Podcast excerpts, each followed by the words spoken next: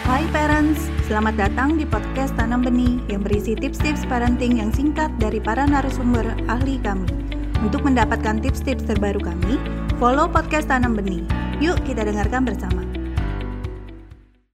Parents perlu belajar untuk melihat kapan saat yang tepat untuk berhenti melakukan atau memberikan extrinsic motivation, berhenti untuk menawarkan reward ataupun memberi ancaman ketika dilihatnya bahwa anak sudah mulai menguasai dan dia sudah mulai menikmati prosesnya, mulai muncul interest atau minatnya terhadap subjek tersebut atau terhadap kegiatan tersebut. Saat itulah parents sudah mulai bisa mengurangi reward atau ancaman-ancamannya misalnya, agar intrinsic motivation dari diri anak mulai terbangun lebih banyak sedikit demi sedikit.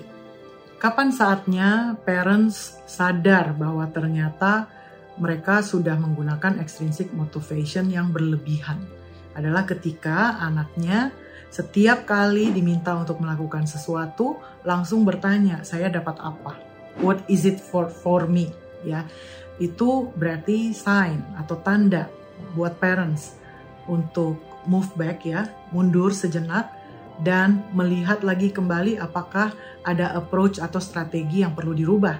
Jangan-jangan extrinsic motivation yang kemarin sudah digunakan itu sudah keseringan, kebablasan, dan mungkin digunakan tanpa perencanaan. Jadi menjadi sebuah habit, sebuah kebiasaan, dan bukan sebuah strategi. Terima kasih telah mendengarkan podcast Tanam Benih. Jangan lupa follow podcast Tanam Benih. Tidak pernah ada kata terlambat loh untuk belajar.